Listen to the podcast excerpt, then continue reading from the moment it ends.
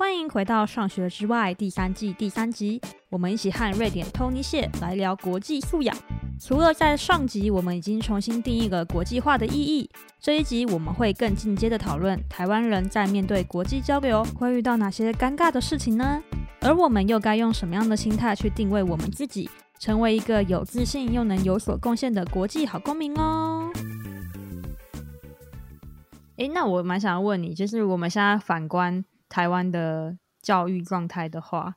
你应该还是会认同说，觉得台湾的国际化的教育不够吧？对，因为我们太，我们真的太 focus 在，当然我们必须专专注在就是中国跟台湾的这个问题，但我们真的就是太专注在这上面，变成我们所有的解法跟想法都被定在这上面了。就是不管是商业，就是看中国市场；科技哦，中国跑到哪里去？当然这很重要，对台湾当然，当，当然我不是说台台湾就不管这个，但是我。当你的视野只只专注在那个目标的时候，你你可能会忽视掉很多其他的解决方式啊。对，那如果如果我们可以放眼更更多地区的话，或许我们可以找出另外不一样的路。我我的想法是这样。而且而且，如果你从小的教育就一直被困在就是一直中国台湾中国台湾中国台湾美国中国台湾美国的话，那我觉得。学生的路在很小的时候，感觉就被就被缩限住，他的看法可能就就在很小的时候就已经被扼杀了。所以，如果可以的话，当然是希望可以，就是把那个中台这个再再扩大。看能不能看看欧洲之类的情势，多多了解一点，说不定可以引以为戒或之类的，为为欧洲发点声。没有，就是这我我很认同。我觉得台湾就是有一点停留在东亚，尤其是中国是最大嘛，嗯、因为语言很相近，很方便，嗯、然后市场又现在经济体是超大经济体，一定会很容易往这边趋向。然后我觉得第二个可能就东亚其他国家，日本、韩国可能是台湾人会想啊，接下来就是美国了。那我觉得真的是我，我觉得我觉得我自己也是。可能嗯，在还没出国之前已经工作，我的想法会觉得，我觉得要跟国际接轨，我想到的国家还有比较相对应的文化或是商业模式，其实都是这些国家，都是东亚加美，就没有其他部分了。但其实欧洲也是一块非常大，而且我觉得文化的底蕴跟美国相差很大很大的一个区域。然后我觉得是真的很容易被忽略。我不知道你知不知道这一点，但我还蛮好奇说，因为因为我觉得欧洲可能地势关系，就是其实。你在欧洲长大的话，你的工作机会，或是你做生意的机会，你的经贸交流的机会是可能就是整片欧洲，那就会比像我们在台湾的机会大很多。因为我觉得在台湾会很容易，我找工作或是我做生意，我就是局限在台湾啊，可能有些通路可以跟中国或日本，可能更好可以跟美国有点通路，所以我们会想到的都只有这一些方向。嗯，我觉得在欧洲长大，或是做或是做生意啊，接 case 的时候，会不会其实差异很大？就是说你面向的国家族群会更广更广，我还蛮好奇说，就是是什么样的氛围让欧洲人可以？就我觉得这样的方式比较国际化，我自己觉得啊，我不知道我没有盲点。嗯、对，主要就是因为欧洲国家密度大，文化交缠数百年。以瑞典的企业来讲，那他他如果是经商企业，当然第一步就是在瑞典，那他们当然下一步就会是。北欧斯堪的纳维亚半岛这个区域，就挪威、芬兰还有丹麦。那因为瑞典又是在欧盟，所以当然下一步就是进军欧盟。所以我觉得这跟地理环境跟历史因素当然都都有关系，因为。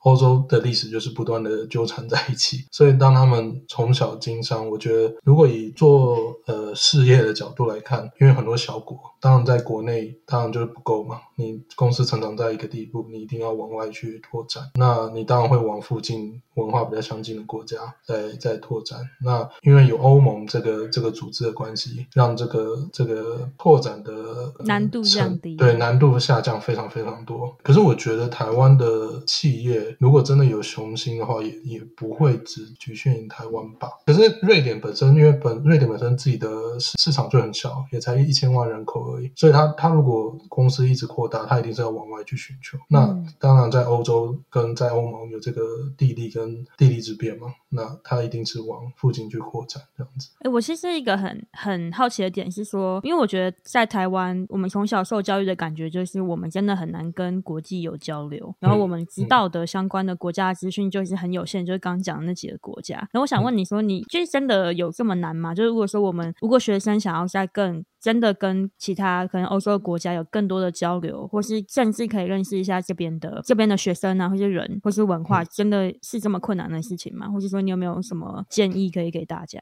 我觉得以个人来讲的话，当然你你有心，当然是不会困难啊。就是如果你有心融入当地，当然你刚开始。来在，除非你是去英国了。那如果你是去其他非英语系的国家，你当然一开始可能不会当地的语言，就是讲英文。那你身边的社交圈可能都会是比较是外国人。那你也可以，其实其实这也没有什么不好的。我不会觉得台湾人会。比较难去跟欧洲人交朋友，我觉得是看看个人造化。第一，当然就是如果你真的想要做这件事的话，你这个英文要好嘛，对不对？要要多好？要多好？要多好？因为我觉得这个就是，当然你不用到 native speaker 那样子，但是你要习惯欧洲这边各国的口音。哦，呃、哦，对对对，这这个是台湾人的一个劣势。台湾对口音的了解只有呃比较偏美国这样子。对啊。真的对，但但这边这边欧洲人，欧洲本身他们在互相讲话的时候，有，有些口音还是很重，嗯，但是他们都都都了解。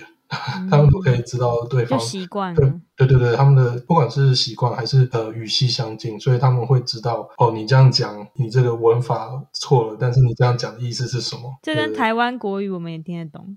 对对对，没错没错，就是台湾国语或是台式英文，一定是另外一个台湾人应该也听得懂，为什么你会那样讲？嗯，所以这个是第一步，可能所以你可能英文要稍微好一点点，因为你你你语言要到一定程度，你才能听不一样的那个口音啊。第二步。当然，就是其实欧洲人的娱乐习惯，呃，跟跟台湾人比较不一样，或者是跟 跟。跟我比较不一样，或者是跟我我们从工科大学毕业的人比较不一样。哎、欸，我们就是说，美国的娱乐也跟我差很多，我觉得跟大部分台湾人差超多。你是真的可以讲一下生活冲击吗？你是真的没有生活冲击？我我觉得，我个人觉得瑞典人的娱乐跟社交场所就是就主要是 party 跟喝酒啊，那就跟美国人一样啊。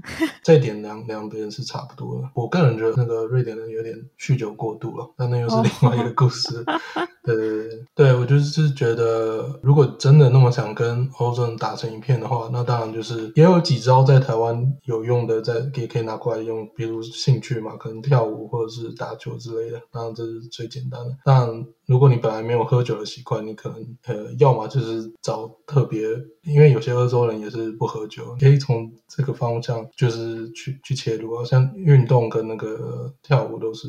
运动就是全球的语言嘛，你这个、嗯、对啊，你在台湾怎么跟人家交朋友，在这边也是，我不觉得台湾有特别的劣势啊。我想表达的是是这样。哎、欸，可是我必须要说，我觉得美国的娱乐跟台湾差很多。哎，我觉得亚洲会有一种精致娱乐，就是很，比如说很爱吃很精致的食物，或是会逛展览。是，就是就是去会去玩很多很精致的游戏啊，游乐园啊，或什么之类的。我觉得在美国还蛮没有的。嗯、然后我在美国就嗯，后来就觉得，哦，我好像比较适合在亚洲生活。对，就看每个人。我我只是想要让大家知道说，比如说美国的休闲没有比较精致，其实还蛮淳朴的。我们都在 hiking，我们都在爬山，然后看风景，对，然后开 party 喝酒。啊，你不要以为 party 很好玩，没有 party 就是有一堆酒，还有一堆我们吃不习惯的食物，然后你要想办法自己去 social 的一个活动，这样。对对对对对对对，他们的文化跟我们很不一样。像台湾的什么 social 活动啊，可能会有什么主持人啊，在那边帮你什么玩游戏啊。哦，美国绝对不会有。你绝对是要自己去 social，嗯，我觉得是风格不一样啊。大家可以再想象一下，如果你之后想要去国外生活的时候，嗯，我觉得这也是在国际观里面，就是你可能会受到很大的冲击。对，那个 party 真的是你自己要去 mingle 这件事情，真的是算是至少对我而言，算是踏出舒适圈的一步，就是。嗯要要去跟不一样的人 mingling，但是我我个人是社交，你知道有两种人嘛？一种就是社交是来充电的，一种是社交是会社交是会耗能的。哦、那我就是属于社交会耗能的。哎、欸，我也是哎、欸，对，我也是。所以所以那时候读书的时候参加过几个 party 之后，就觉得啊好累哦，又要认识新的人，就就想说算了，就是有几个熟熟一点的人就够了，就不需要一直去 social 还怎么样。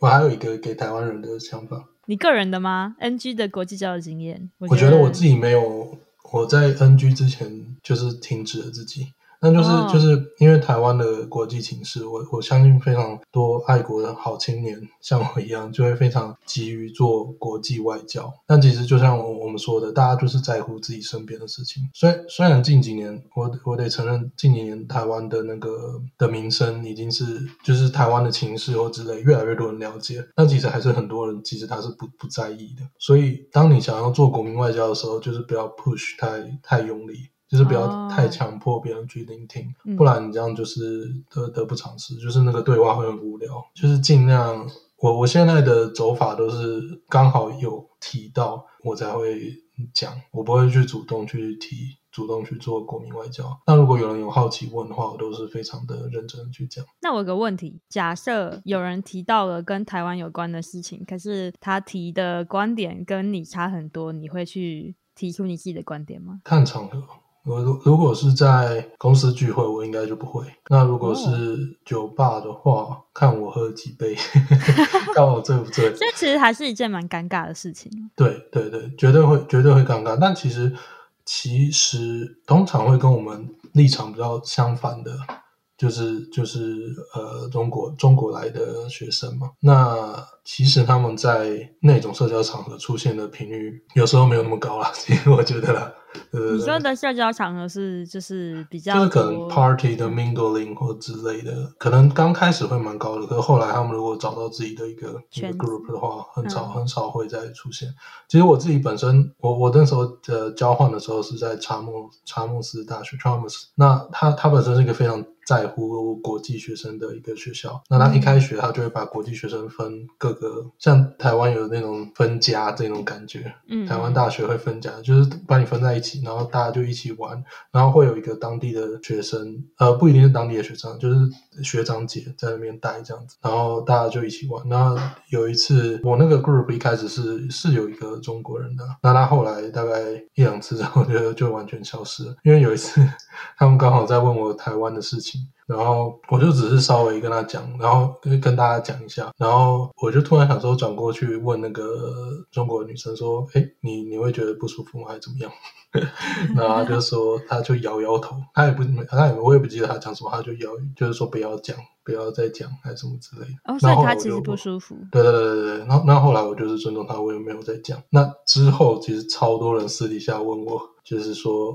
他为什么反应那么大之类的？对对对，你说其他国家的人吗？其他国家的人，对对对，其他欧欧系国家的人，就是他们不了解为什么？对对对，他们其实认为，呃，那个女生有一点反应过度了。就也一样，虽然这个例子的结局是我我获胜了，我也不是获胜，我也还好吧。你你后来就没有继续讲啊？对对对对，我的我也有尊重他，他他他说不要，那我就不讲。我的意思是说，这个例子虽然最后是不了了之，因为他他后来就没有再参加 group 了，那我们就。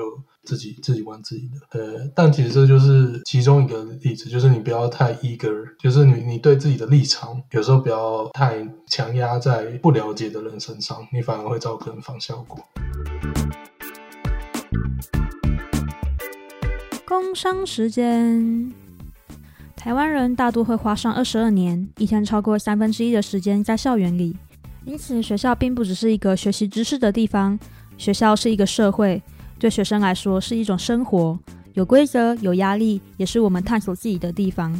上学之外，有一系列讨论校园心理的相关主题，就像第一季第五集里讨论了成绩好难道就等于好学生吗？第一季第十二集的性教育，以及第二季第六集的情绪教育，请帮我聆听这些集数，让我们一起用温柔的力量，建构出能够帮助学生了解自我、建构心理健康的友善校园吧。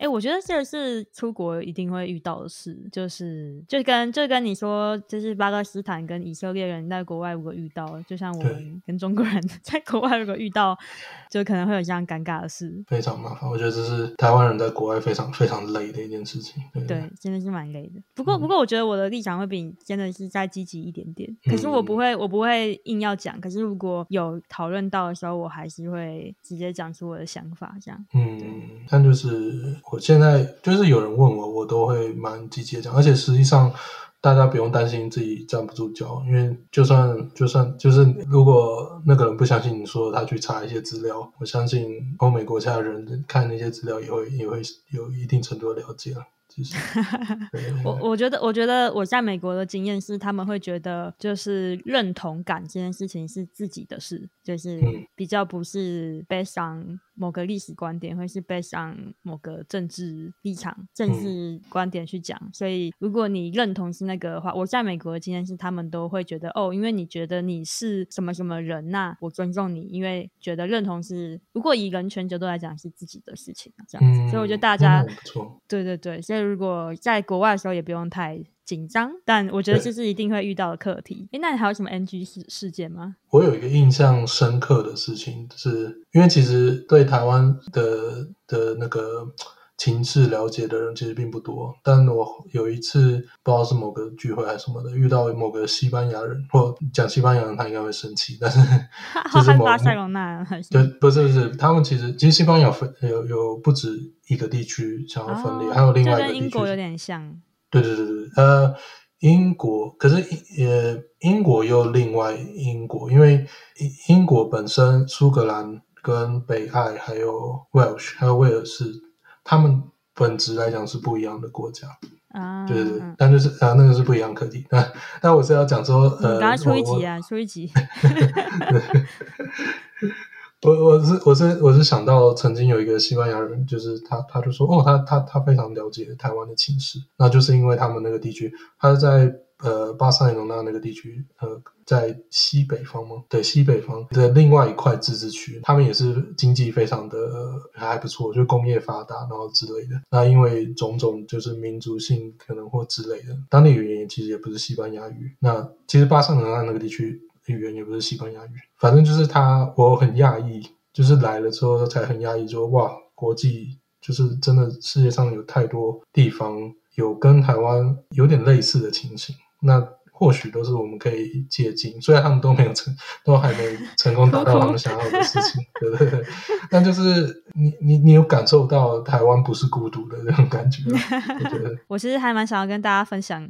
因为我就是听到瑞典的状况，我觉得听起来是还蛮我我觉得文化之间好像还蛮和平共存的，我觉得还蛮让我惊讶。因为我觉得在美国的时候，还是会有一种有某种文化特别强势，然后就是我必须要做出改变。就是说，因为我是亚洲人嘛，那我们亚洲会有一些，我不知道你会不会有，我是讲个例子，比如说我在上课的时候，我觉得特别感受到哦，美国人就是非常喜欢用讨论的方式上课，大家会想象哇，很高级的讨论课，就是不。是那种硬生生的，就是老师在讲课嘛。可是我后来就是上讨论课，就觉得很艰辛，我就发现我好像没有办法发言，很难说到话。然后后来就就一直在反思这件事情，就会觉得说，哦，就是美国的白人文化其实还蛮积极的。就是他们会觉得，他就他们会觉得说，你要努力去争取发言机会，然后你不争取就是你不想说话。可是我觉得那时候感受是，这个这个文化跟台湾真的是相差太多。因为台湾比较像是，如果你非常积极的要去讲话，一直站着那个讲话的台子不放的话，基本上你在台湾可能会有一些比较不好的的，就他会对你有一点颇有微词，就会觉得说，哎，为什么你你不给别人机会，或是你不尊重，或是你好像不会阅读空气去知道说，哦，就是有一些人。没有发言或什么之类的，然后我在美国的时候就会有这种状况，我就可能会上很多堂课，我都完全没有机会说话之类的，然后再加上非母语嘛，英文非母语。种种的原因，我就我就想让大家知道说，就是我一开始的心路历程是会有点自卑感，就会觉得说，哦，我英文太烂了，或者说，哦，为什么我没有办法像他们一样很勇敢的去抢那个发语权？我是不是比较弱？可是我后来就在跟嗯、呃，可能老师啊，或是跟一些比较 caring 一点的同学，白人同学聊天的时候，会慢慢知道说，哦，其实这只是文化的不一样。嗯。然后我后来，比如说我跟老师去提到这件事情的时候，老师竟然会在下一堂课做出改变，就比如说他会改变发言的方式。他可能会让每个人都有机会发言，或是用一些不是那种就是大家举手就是随性发言的方式来主持这个讨论，然后就开始发现哦，其实我有机会说话，然后哦，就是可能国际生的观点有机会被听到，然后我后来就发现哦，原来这都是可以去 negotiate 得到一些结果，然后我后来才开始去改变我对国际化的认知，就我就会发现说哦，国际化并不是一个主流强势的文化，然后我们去适应它。为我觉得我以前会觉得，嗯、我们为什么觉得英文很重要，就是因为因为英文是国际通用语言嘛，所以我们就会觉得、嗯、哦，我们应该要讲的跟母语者一样好，因为它是国际通用的，嗯、那样才叫国际化。但我到美国之后的转变是发现说，真正的国际化是让各个文化可以舒服的并存，虽然那个很难。可是我们应该要往那个方向走，所以我看到我的老师很努力的让国际生可以多讲话，然后提醒提醒同学说，哦，我们有非母语者哦，请你们不要用太难的词汇。的时候，我才开始去发现说，哦，原来是真正的国际化是，就是我们要尊重包容，然后因为 aware 一下，就是去察觉一下你自己，你像你像你在一个课堂上活得如此轻松的时候，你就要小心了，嗯、也许你就是没有尊重到别人，你不是故意的，但是也许有人他现在因为一些比较弱势的关系，没有办法。办法去发展他的潜能。如果你有这个意识的话，我觉得你应该就是一个很很有国际观点的人了，国际交流观点的人。我觉得你那个老师愿意听就是不同的声音，是一个很感人的事情。真的，我我超爱那个老师的。那我觉得，因为你常常在讲非常踊跃发言、发表自己的意见这件事情，其实这个在瑞典会比较少一点。至少我的课堂，或是整体瑞典的民族性，其实我觉得瑞典的民族性反而比起跟美国来讲的话，反而跟台湾比较接近，人是比较避暑一点的，就会会有点不敢说太多话嘛，会怕怕哦，怕太抢风头这样。对对对，因为他们有一个就算什么名言，还是就是类似祖训名言，就叫漏供。漏供的意思就是不要太多，不要太少。哦、那。当你的一个一个民族或一个国家是比较推崇这种的这种主义的人呢，你就会就会体现在他们的民族性上面。所以我觉得单就上课发言的你所遇到的问题，瑞典可能比较少。一来就是大家的母语都不是英文，所以如果你在上课的时候，其实并没有太多人可以非常 就是有那么。对对对，有那么大的优势。对，当然如果有英国人或或之类的，那那除外啊。但整体还好，而且再加上呃，瑞典学生本本身，嗯，他们的其实真的比较像台湾学生，但是我觉得他们又比较就是有点两者综合啊。他们还是会适时表达自己，但就是不会如此的强势。所以我觉得在瑞典，我不敢说他们就是文化并存的非常的好或之类的，但至少我。我整个的感觉，他们是一直在努力的。对，嗯嗯嗯。当然，今年因为 难民的关系，我觉得我觉得有点动摇了。但以以亚裔的身份来说的话，我觉得他们他们不会太去隔离你，不会让你有一种隔离感。我觉得。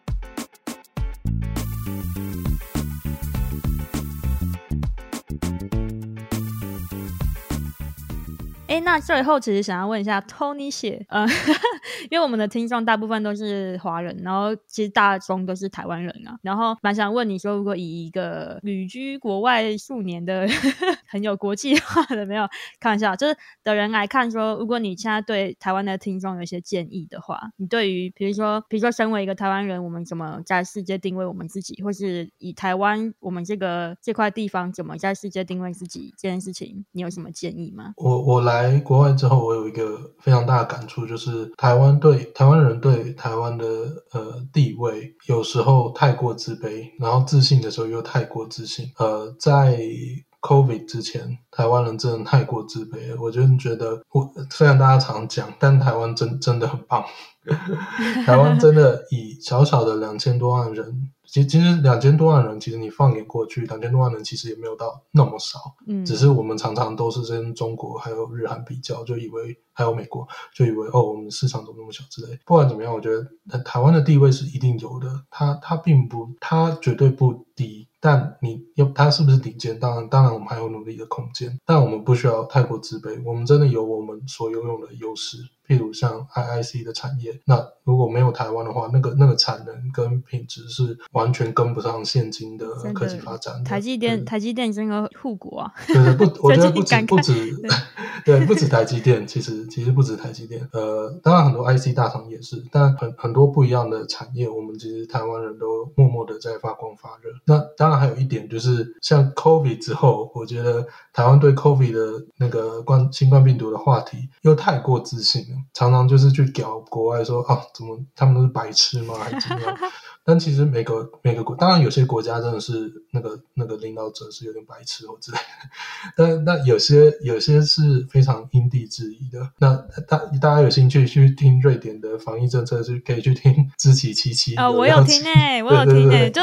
有有吓到你说跟那个瑞典刘先生，对对对对对对，我觉得他总结的，他讲的非常非常非常的好，就是我觉得瑞典的防疫政策，如果你单听表面的话，台湾人一定会呃搞到爆炸，一定会觉得他们都是无法接受。对对对对对对对。但你深入去了解，你就会知道他他这么做的，他背后不管是法律，或者是政治，或者是民族性的原因。总结而言，我觉得是觉得我我来之后，我最大的感触就是，呃，台湾真的是要更了解自己的定位，而不是一直被媒体带风向，一下太过自信，一下又太过自卑。因为这样子的话，我们永远看不到问题的症结点。我们现在台湾这。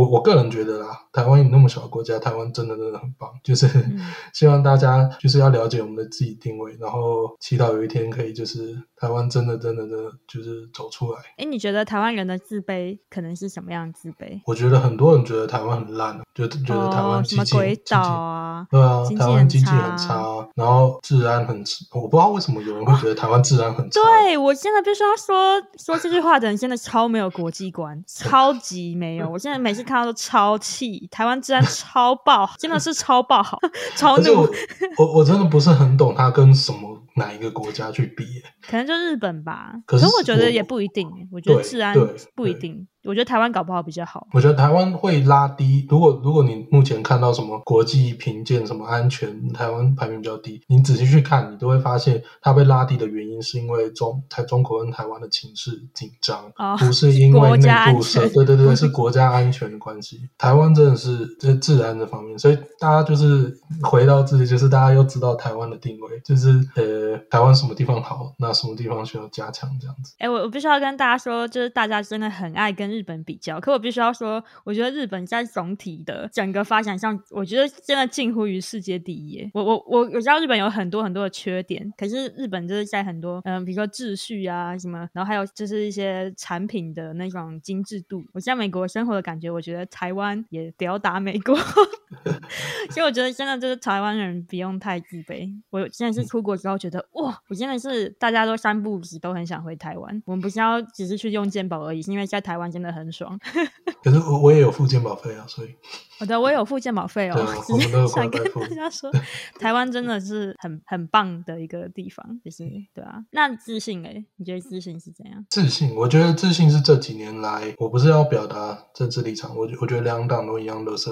那 但就是我觉得这几年，我我的感觉，整体的媒体还有政治的操弄，有试图的想要玩台湾民族主义这一套，让大家觉得台湾人好棒棒。你说台湾民族主义？对对，我觉得有有一点，现在各国都在搞这个，那我真的非常希望不要，如果听众啊，就是真真的要理性思考，就是可以对台湾感到骄傲，但不要什么事情都觉得我们最屌。啊，就是不要说别人可能对于台湾的一些事情有所批评的时候，就把它贴上反台湾或是可能是中国方的标签，像这样吗？就是要广纳各方意见，嗯、各方的观点，就是真一样真的有问题的部分，嗯、我们也要去思考。这样，对对对，nice。哎，那我来总结一下今天这一集。今天这一集比较发散哦，我们就是闲聊，各种闲聊。可是我觉得都是我们很深层的生活经验。对对对对，真的真的。就蛮想跟大家说，我觉得如果以教育观点来说的话，我觉得的确在台湾对于国际化这件事情要加强。而我觉得最重要的是，大家对于国际化这三个字的定义，我们要重新思考。我觉得这个定义是要来自于真的能够跟国际间的人们交流。合作的这个观点才叫做真正的国际化，并不是说我的英文像母语者一样好叫国际化，或是说我知道很多国际的呃发生的事情和八卦叫做国际化。其实就像 Tony 所说的，他其实很多只源自于一个点，就是我们要强大的同理心，我们要懂得尊重别人，然后我们要有一些敏感度，去知道说哦，其实这个世界很大，很多人的习俗啊，很多人的文化，很多人甚至他们，我觉得这是民族性嘛，就是他们思考的那个哲学的出发点，就是跟我们完全。全不一样。我觉得之后我可以说一起，因为我现在觉得西方的思考观点跟东方思考观点真的很不一样。之后可以说一起，对。然后因为种种不一样，所以我们必须要更有所保留、更尊重，不要觉得我们的生活都是理所当然，然后下去跟国外互动。然后我觉得要有这一些观点，然后也要像 Tony 说的，要有一个身为世界公民的自信吧。就是你要知道，我们是，如果我们身为台湾人，我们在国际上的定位是什么？那我们可以做什么事情？我们可以输出什么样好的一些我们好的地方？那有这些有这几个点之后，我们再去跟国际交流的时候，你就会知道哦，我是谁，然后我怎么跟大家合作，能够有一个好的结果。我觉得这才是一个正确的国际观吧。我自己觉得啊，我结论结论下的下的真的真的非常的好。快点说 Bravo！好吧，Bravo！可恶，好，那今天这集也讲蛮久了。那我们今天这集大概就是想要传达到底国际观在我和 Tony 的眼里到底是什么。然后，如果大家真的想要再拓展，比如说欧洲这一块的许多的国际知识，就请大家赶快打开 Apple 或是 Spotify，你就是查瑞典 Tony 谢陪你聊简业，或是打开我们的资讯栏，你就可以来 follow Tony，然后你就可以知道更多欧洲国际间的八卦哦。你有什么要宣传的吗？好，没有，谢谢你已经帮我宣传好了。OK，谢谢。好，那我们今天这期就到这边喽，大家拜拜，拜拜。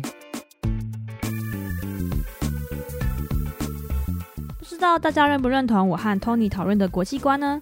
虽然台湾的社会里并没有像欧洲和美国种族以及语言有那么的多元，但台湾仍然存在着弱势族群，还有越来越多的外来移民。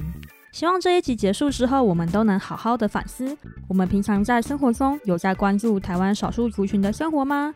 我们的社会对他们友善吗？他们的文化有被好好的尊重吗？如果要好好的培养国际素养，这些都是我们可以做的第一步哦。如果你喜欢这一集，请帮忙分享上学之外，或是在 Apple Podcast 底下留言，苗仔会受到很多鼓励，继续做出好节目、好内容哦。也请大家去关注瑞典 Tony 谢陪你聊整夜，一起来培养欧洲的国际观吧。